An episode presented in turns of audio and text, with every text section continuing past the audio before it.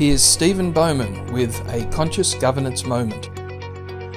The board agenda is made up of a whole lot of board reports and board discussion papers, but most of them don't hit the mark.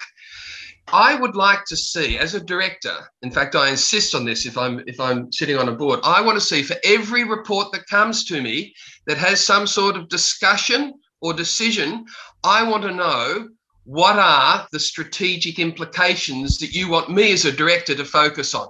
Don't make me read through 30 pages of background.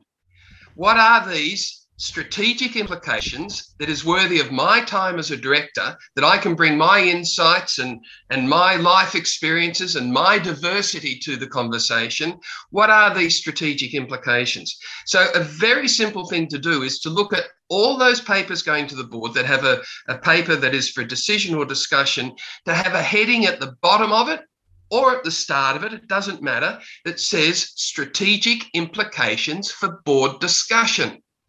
And if there aren't any, then why are we bringing it to the board for them to discuss?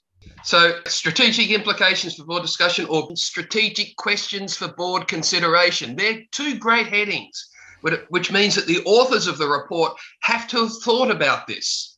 You know, don't don't give me a finance audit and risk report from the board subcommittee.